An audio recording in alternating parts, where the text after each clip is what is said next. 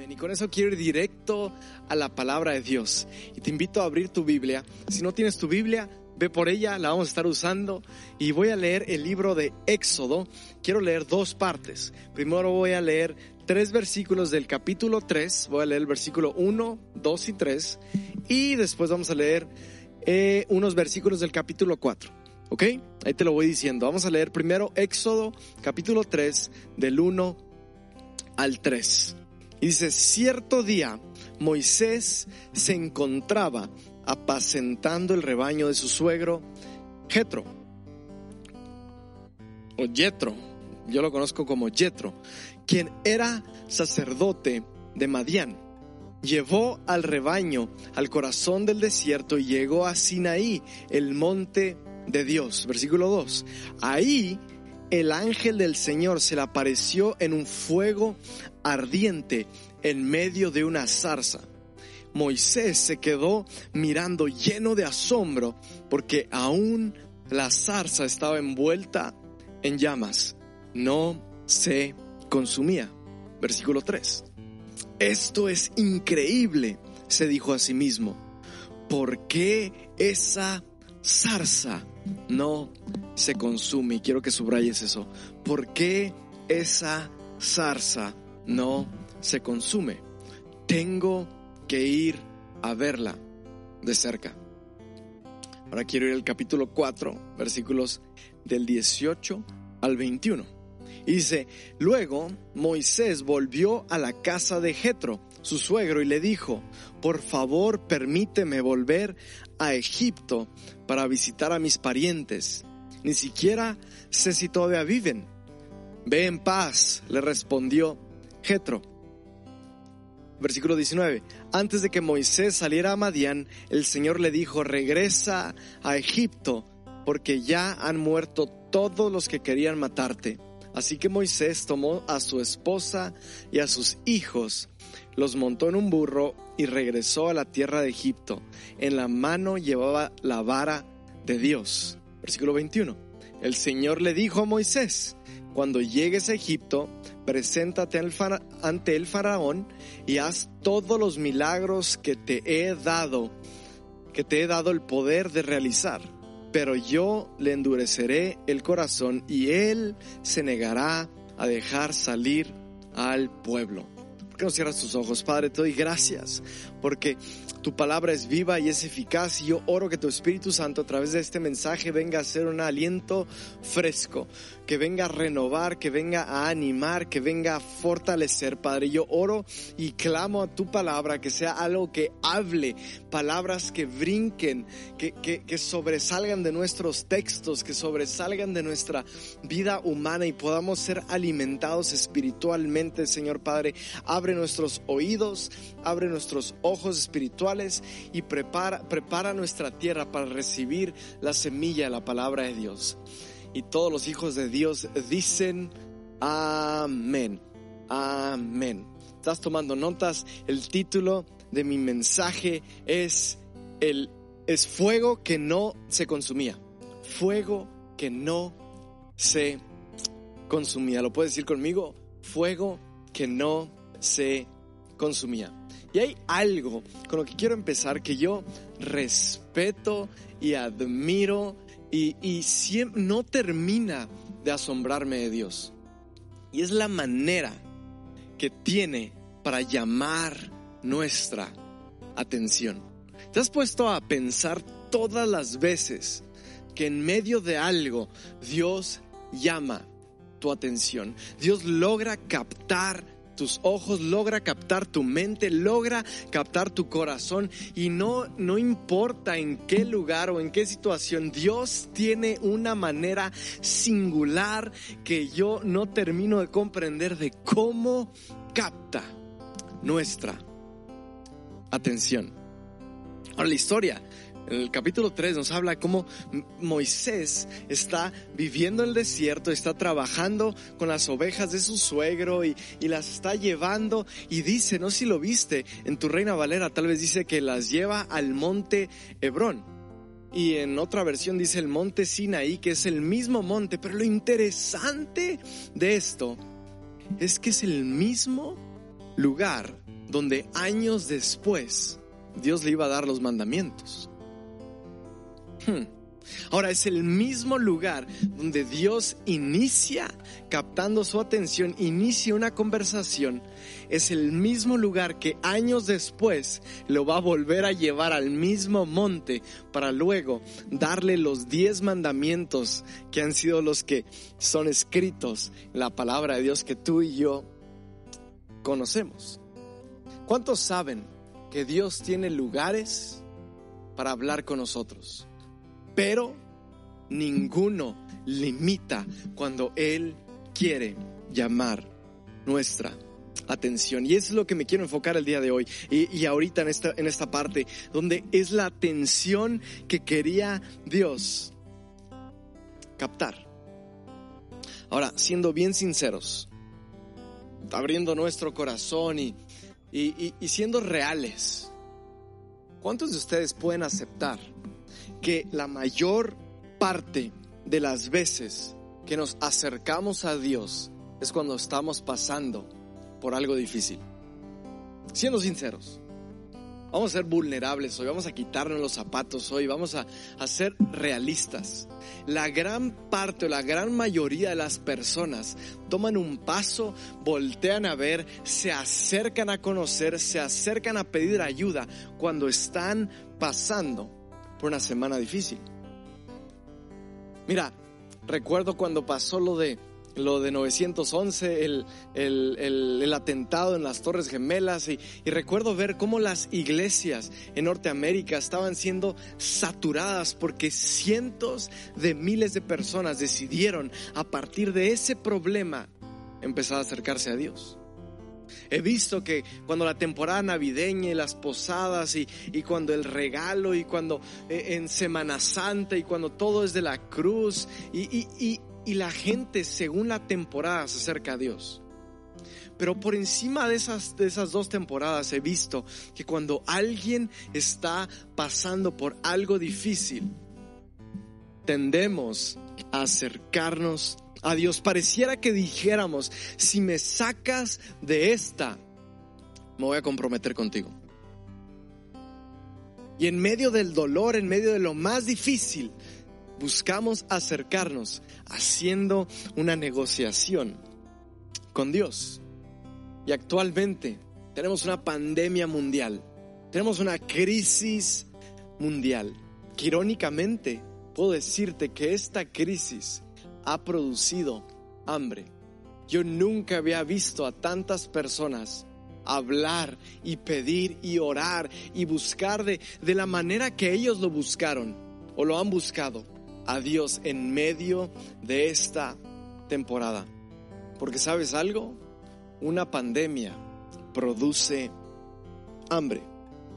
Y es cuando ves, Moisés, es cuando ves un fuego encendido, escúchame, cuando ves un fuego encendido y ves un alerta y ves un problema y ves algo preocupante, algo que te preocupa en tu derredor, que decides: voy a acercarme. Híjole, esto se está poniendo complicado. El alerta está creciendo, el fuego está encendido y no deja de consumirte, y te acercas. ¿Cuántos saben que Dios siempre está hablando? Siempre. En donde menos esperas. Aline se ríe con, de mí y, y, y conmigo, que a veces le digo: estoy en medio de lo, de lo más no tradicional, en medio de lo más random que se pueden imaginar. Le digo: tengo un mensaje, Dios me acaba de dar algo y tengo algo que compartir de parte de Dios. Y, y me dice: ¿cómo? Si ni siquiera estabas leyendo tu Biblia. Y, y Dios habla en cualquier lugar, porque Dios siempre está hablando. Pero es diferente que Dios siempre esté hablando y que nosotros estemos poniendo atención. ¿Estás poniendo atención ahora? Mira, muchos inician su fe. Te voy a platicar mi historia. Yo nací en una cuna cristiana. Yo crecí hijos de pastor, de hijo de pastores, perdón, hijo de pastores. Y siempre estuve involucrado en la iglesia hasta el día de hoy. Tengo treinta años, toda mi vida involucrado en la iglesia. Pero siendo bien sinceros, fue hasta que existió un problema familiar fuerte en, en mi juventud que yo decidí y yo voluntariamente dije, oye, tengo que acercarme, tengo que poner atención. Y sé que muchos de los que están conectados saben de lo que hablo, que tal vez se han acercado o, o su inicio en su fe real ha iniciado gracias a que algo captó tu atención, gracias a que tú enfrentaste un problema, una enfermedad, tú enfrentaste algo fuerte, una pérdida, un fracaso, un error, y gracias al problema, gracias a la alerta, gracias al fuego, decidiste poner atención. O tal vez ahorita mismo hay un fuego en tu vida. Tal vez ahorita mismo hay algo encendido, algo que está causando un conflicto, algo que tiene eh, a, a, alertado toda tu, tu vida, tu alma, tu cuerpo, que estás viviendo ahorita mismo. Eso. Pero lamentablemente, hoy no vengo solo a hablar de cuando el fuego está encendido. Hoy vengo a hablar de qué haces cuando el fuego se apaga. ¿Sí me sigues? Porque muchos, incluyéndome, nos acercamos a Dios cuando el fuego está encendido, cuando el problema está presente, cuando el, el, el matrimonio está por romperse, cuando el divorcio está por suceder, cuando el análisis clínico es negativo, cuando necesitas ayuda y el fuego está, nos acercamos. Pero la pregunta hoy es, ¿qué haces cuando el fuego se apaga? ¿Qué haces cuando el fuego se apaga? Todos saben que cuando ingresa el nuevo trabajador a la empresa, sus primeros nueve meses es el mejor trabajador. Es el que primero llega, es el último en irse y es el que pregunta ¿qué más puedo hacer? Tengo tiempo libre, es el que más propone, es el que más ayuda, es el que más inspira. Pero pasan nueve meses y el fuego se apaga. Todos conocen a la pareja enamorados, que en su luna de miel no sueltan su mano ni para ir al baño en el aeropuerto y están risa y risa, se quieren ir abrazados en el avión, duermen eh, eh, totalmente empalagosos y, y beso tras beso y beso tras beso. Pero ¿qué pasa en el matrimonio cuando el fuego se acaba? ¿Qué hacemos cuando el fuego se acaba? Y di conmigo la prueba del tiempo. La prueba del tiempo. Porque lo que quiero sembrar en tu vida es no es cómo te comportas durante el fuego, sino cómo te comportas cuando el fuego se apaga. Cuando todo se apaga. Capítulo tres, hay un fuego. Éxodo, capítulo tres, hay un fuego, una zarza ardiente, Moisés va y la ve. Capítulo cuatro, ya no hay fuego. Si lo ves, o la semana pasada yo hablaba de paralizados a la puerta y que era tiempo de tomar una decisión y un cambio total, levantarte. El fuego le dijo a Moisés que era tiempo de levantarse. El fuego le dijo a Moisés que era tiempo de moverse. Era tiempo de regresar a donde él había crecido. Ahora, el capítulo tres, él guió ovejas en el desierto, pero el fuego le dijo que era tiempo de... ¿Cómo lo puedo decir? Que en el capítulo tres era ovejas en el desierto que estuvo pastoreando y estuvo guiando, pero en el, en el capítulo cuatro él se levanta para ir a iniciar un llamado a guiar personas en el desierto. ¿Cuántos dan gracias a Dios? Porque Dios te prepara con cosas en tu vida para ir por algo en tu futuro. Ahora, la atención de esto, porque esto es una historia súper conocida. Creo que si tus hijos están viendo este video, conocen la historia de la zarza ardiente. ¿Cuántos saben que la zarza, o, o, o vamos a ponerle la plantita del desierto, estaba encendida? Y todos creemos que lo impresionante era que hubiera una planta encendida en el desierto. Pero quiero romper esa ideología en tu mente y quiero decirte que eso es sumamente común. Y eso no fue lo que captó la atención de Moisés. Es común que por la temperatura, es común que por los rayos del sol, es común por la, la presión atmosférica de los desiertos, es común que plantas secas se incendien. Es común y sucede. Y no es y para, en la historia para nosotros que crecimos en la ciudad se nos hace rarísimo, pero para ellos no era extraño. Lo que, lo, lo que capta la atención de Moisés, lo que capta la atención al ver la zarza arder, es que no se consumía, es que no dejaba de quemar. Mira, es común que gente tenga tos, es común que gente tenga gripa, es común que de repente tengas una fiebre, es común. Lo que no es común es que eso no deje de consumirse. Eh, lo que no es común es que eso no deje de quemar.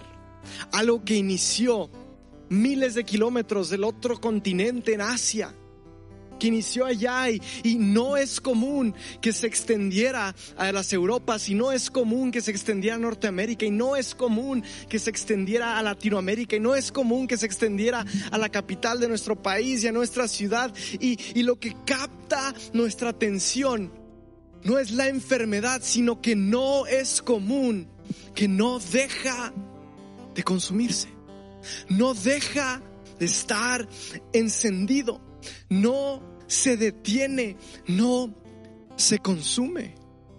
Éxodo capítulo tres versículo tres dice: esto es increíble, se dijo a sí mismo, ¿por qué esa zarza no se consume? Dice: tengo que ir a verla de cerca, porque cuando algo se consume, se termina.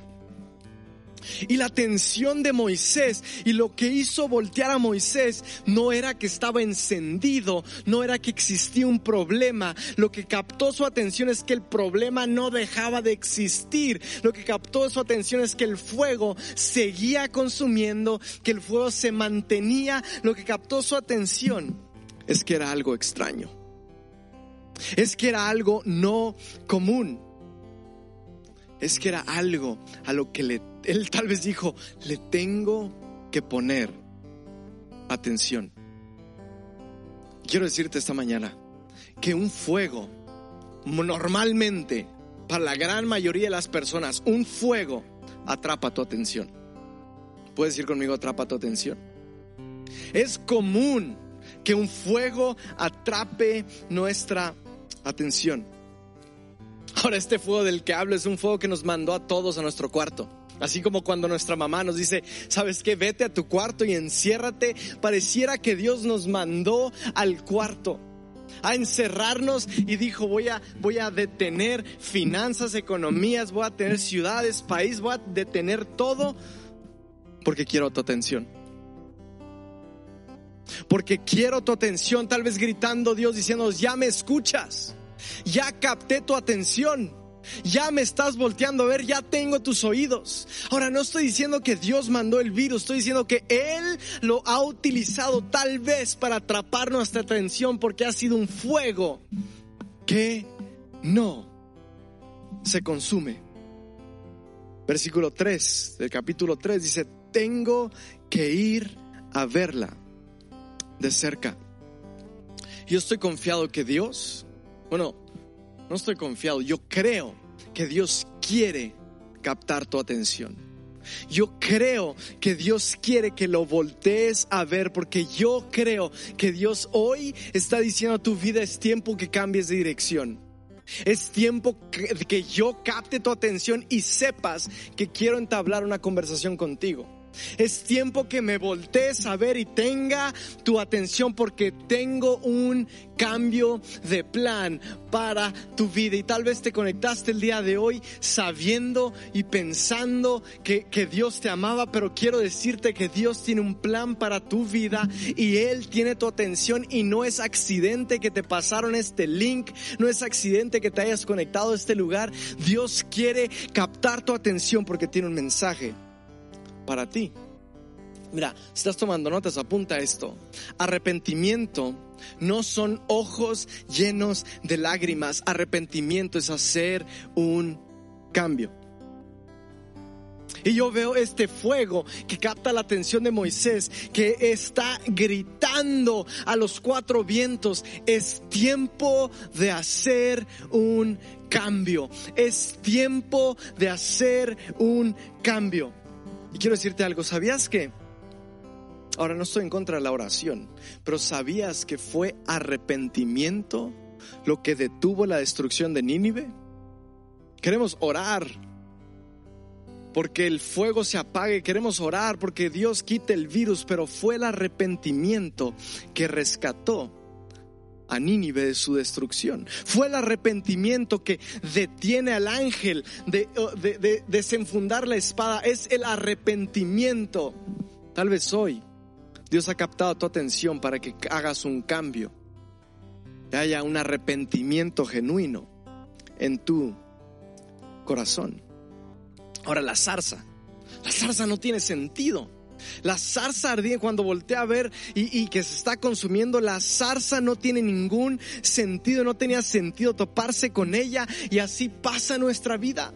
¿Te ha pasado que lo último que te imaginas te sucede? Pudiera ser que es Dios utilizando eso que nunca esperaste, que nunca planeaste, que nunca previste, que nunca imaginaste, y lo que menos tiene sentido te hace caer de rodillas. Porque Dios tiene un mensaje para ti, porque Dios tiene una palabra para ti, y te hace ver quién eres, te hace ver lo, lo, lo, lo vulnerable que eres, te hace ver lo frágil te, que eres y te humilla. Estoy hablando de un diagnóstico médico, de un cáncer, de una calamidad, de un divorcio, de, de cualquier cosa que nunca imaginaste, que nunca pasó por tu mente, que pareciera que nunca habías visto que podía suceder. Pero Dios utiliza ello para captar tu atención. Ahora ve, capta la atención de Moisés para llevarlo a una conversación. Porque muchos, ya tienes mi atención, pero no están dispuestos a caminar en una relación. La atención es solo es el primer paso. Captar tu atención, tener tu, tus ojos, tu mirada, captar tu atención solo es el primer paso, porque Dios quiere tener tu corazón. Ahora, capta la atención de Moisés para entrar en una conversación. Y vamos a leer el capítulo tres, versículos cuatro, cinco y seis nuevamente. Dice: cuando el Señor vio que Moisés se acercaba para observar mejor, Dios lo llamó desde el medio de la zarza: Moisés, Moisés, aquí estoy, respondió él. Si Dios ha cambiado tu aten- si Dios ha captado tu atención en este momento, ahí donde tú estás, es un momento para que con tus labios tú digas: aquí estoy, aquí estoy, Dios. Versículos cinco y seis dice: no te acerques más, le advirtió el Señor, quítate las sandalias, porque estás pisando tierra santa. Yo soy el Dios de tu padre, el Dios de Abraham, Dios de Isaac y el Dios de Jacob. Y quiero que subrayes eso: Dios de Abraham, Dios de Isaac y Dios de Jacob. Y le dice: quiero que te quites los zapatos porque estás en lugar santo. Le está diciendo: quiero que quites todo lo que te cubre. Quiero tener una conversación vulnerable. Quiero que seas real conmigo. Quiero mostrarte quién soy yo y cómo te veo, pero quiero verte al desnudo. Quiero que te quites tus zapatos. Vamos a platicar de vulnerabilidad. Y ahora, es la primera vez que Dios dice: soy el Dios de Abraham, de Isaac y de Jacob. Y aquí voy a tomar unos minutos, y tal vez va a tener que haber una segunda parte de este mensaje, pero lo importante de ser el Dios de Abraham, de Isaac y de Jacob es que tal vez tú no recuerdes, pero Jacob, todo el inicio de su vida, Jacob era lo último que alguien pensaría para de ahí, para que de ahí naciera el linaje de todo el pueblo de Israel. Jacob era un traicionero, Jacob era un agarratalones, Jacob era un ventajoso, Jacob era un oportunista, Jacob era todo lo que nadie se imaginaba que podía ser usado por Dios, tanto que Dios decidió cambiar su nombre. Si tú conoces la historia, o si no, otro día puedo hablar más de esto. Le cambia su nombre de Jacob a Israel. Y, y, y, y el nombre de Israel quiere decir príncipe que lucha con Dios. Pero antes de ser un príncipe, era un Jacob. Y lo interesante de esto es que Dios le está diciendo a Moisés, le está diciendo: yo soy el Dios de Abraham, yo soy el Dios de Isaac y soy el Dios de Jacob. No dice: soy el Dios de Israel. Y eso es para alguien, porque Dios es Dios de tu Jacob, Dios también es Dios de tu pasado, Dios es también Dios de tus errores, Dios también es Dios de tu vida vieja. Dios no te dice: yo soy solo Dios del príncipe, sino soy Dios también del Jacob, también soy Dios de tu ayer y yo sé tu ayer. Y le está diciendo a Moisés: yo conozco quién eres, yo sé de dónde vienes, pero es tiempo que tengamos una conversación. Yo puedo decirle gracias a Dios porque Él es Dios de mi Jacob y no solo de mi Israel. Dice Romanos cinco ocho, dice: mas Dios muestra su amor para con nosotros en que, siendo aún pecadores, Cristo murió por nosotros. Mira, siendo bien realistas, Dios no te ama porque sirves en la iglesia. Dios no te ama porque predicas desde un púlpito. Dios no te ama porque eres parte del equipo de voluntarios. Dios no te ama porque tocas en la alabanza. Dios no te ama porque lees tu Biblia. Dios no te ama porque das diezmos y ofrendas. Dios no te ama porque asistes a las reuniones de domingo. Dios te ama desde el momento que estabas pasando, desde el momento que estabas mintiendo, desde el momento que estabas pecando, desde el momento que estabas robando. Dios te ama desde el momento que estabas inyectándote esa sustancia. Dios te ama desde el momento que estuviste encerrado en esa cárcel, porque ese es el Dios del Jacob y no solo el Dios de Israel. Y estás tomando notas. Apunta esto: Dios no esperó amarte hasta que las cosas se pusieran mejor. Dios decidió amarte en tu desastre. Y ahora empieza a platicar con Él. Y, y, y la manera en que Dios quiere empezar a, a romper toda su, su vieja vida de Moisés es hablándole de cómo lo ve en su futuro. ¿Cómo lo ve y qué ve? ¿Qué es lo que hará con él en su futuro? Porque tienes que saber que Moisés era un asesino. Tienes que saber que Moisés era un político corrupto, era un fugitivo, lo llamaron forastero. Pero Dios dice: pero yo soy Dios de tu Jacob. Dios es el Dios de tus errores, no solo de tus milagros. Dios es el Dios de tu desastre, no solo el Dios de tu mensaje. Y frente a la zarza, ese fuego está ardiendo, ese fuego se está consumiendo. No deja, ese fuego que, que no deja de consumirse, perdón. Y está quemando su temor, está quemando su pasado, está quemando su inseguridad, está quemando su vergüenza, está quemando todas sus excusas. Y yo estoy convencido que este fuego que estamos viendo, este fuego que no se detiene, este fuego vino a quemar todas nuestras excusas, vino a quemar todos nuestros errores. Y es el momento donde Moisés empieza a ser vulnerable. Y en medio del fuego empieza a confesar sus limitaciones. Y empieza a decir con qué ha fallado, y empieza a decir tartamudeo, y empieza a presentar toda su vulnerabilidad. Y ya no nomás se quita los zapatos de los pies, se quita todo lo que escondía y empieza a ser vulnerable con Dios. Pero Dios le dice: ese no era tu final. Y yo soy el Dios de Abraham, el Dios de Isaac y el Dios de Jacob. Y quiero terminar con esto. Dios mismo, esa conversación la puedes leer, Éxodo tres. Esa conversación es una conversación larga. No son un par de versículos, no, es una conversación entre un padre, un hijo. Es una conversación que toma tal vez horas, donde están hablando, están presentando sus limitaciones, están platicando, están ahí. Lo que quiero decirte es que es Dios mismo quien vino a consolar a Moisés. Es Dios mismo que vino en una misión privada directamente a la vida de Moisés, porque Él tenía un plan para su mañana. Y yo sé que hoy tal vez Dios ha captado tu atención. No lo dejes ahí, porque Dios quiere entablar una conversación contigo, una relación contigo, porque aún hoy hay un plan para tu vida. Aún hoy Dios quiere quemar todas tus excusas, todas tus, tu, tus limitaciones, y Él quiere hablarte de cómo Él te ve a ti por medio de lo que Dios va a hacer en tu vida. Si Dios ha tocado tu vida, te mando un fuerte abrazo y te pido que mandes un mensaje a, este, a esta página, y queremos caminar contigo y queremos decirte cuál es el siguiente paso.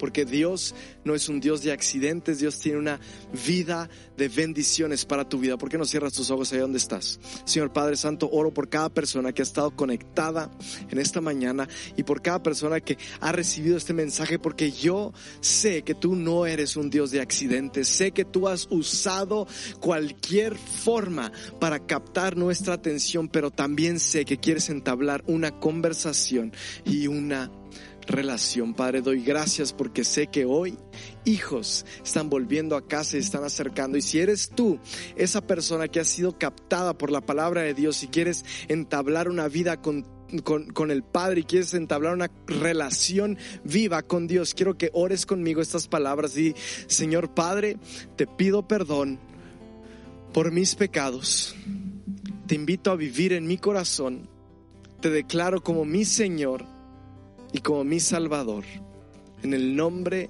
de Cristo Jesús. Amén. Amén. Familia, nos vemos el miércoles ocho pm. Estamos en contacto. Dios te bendiga.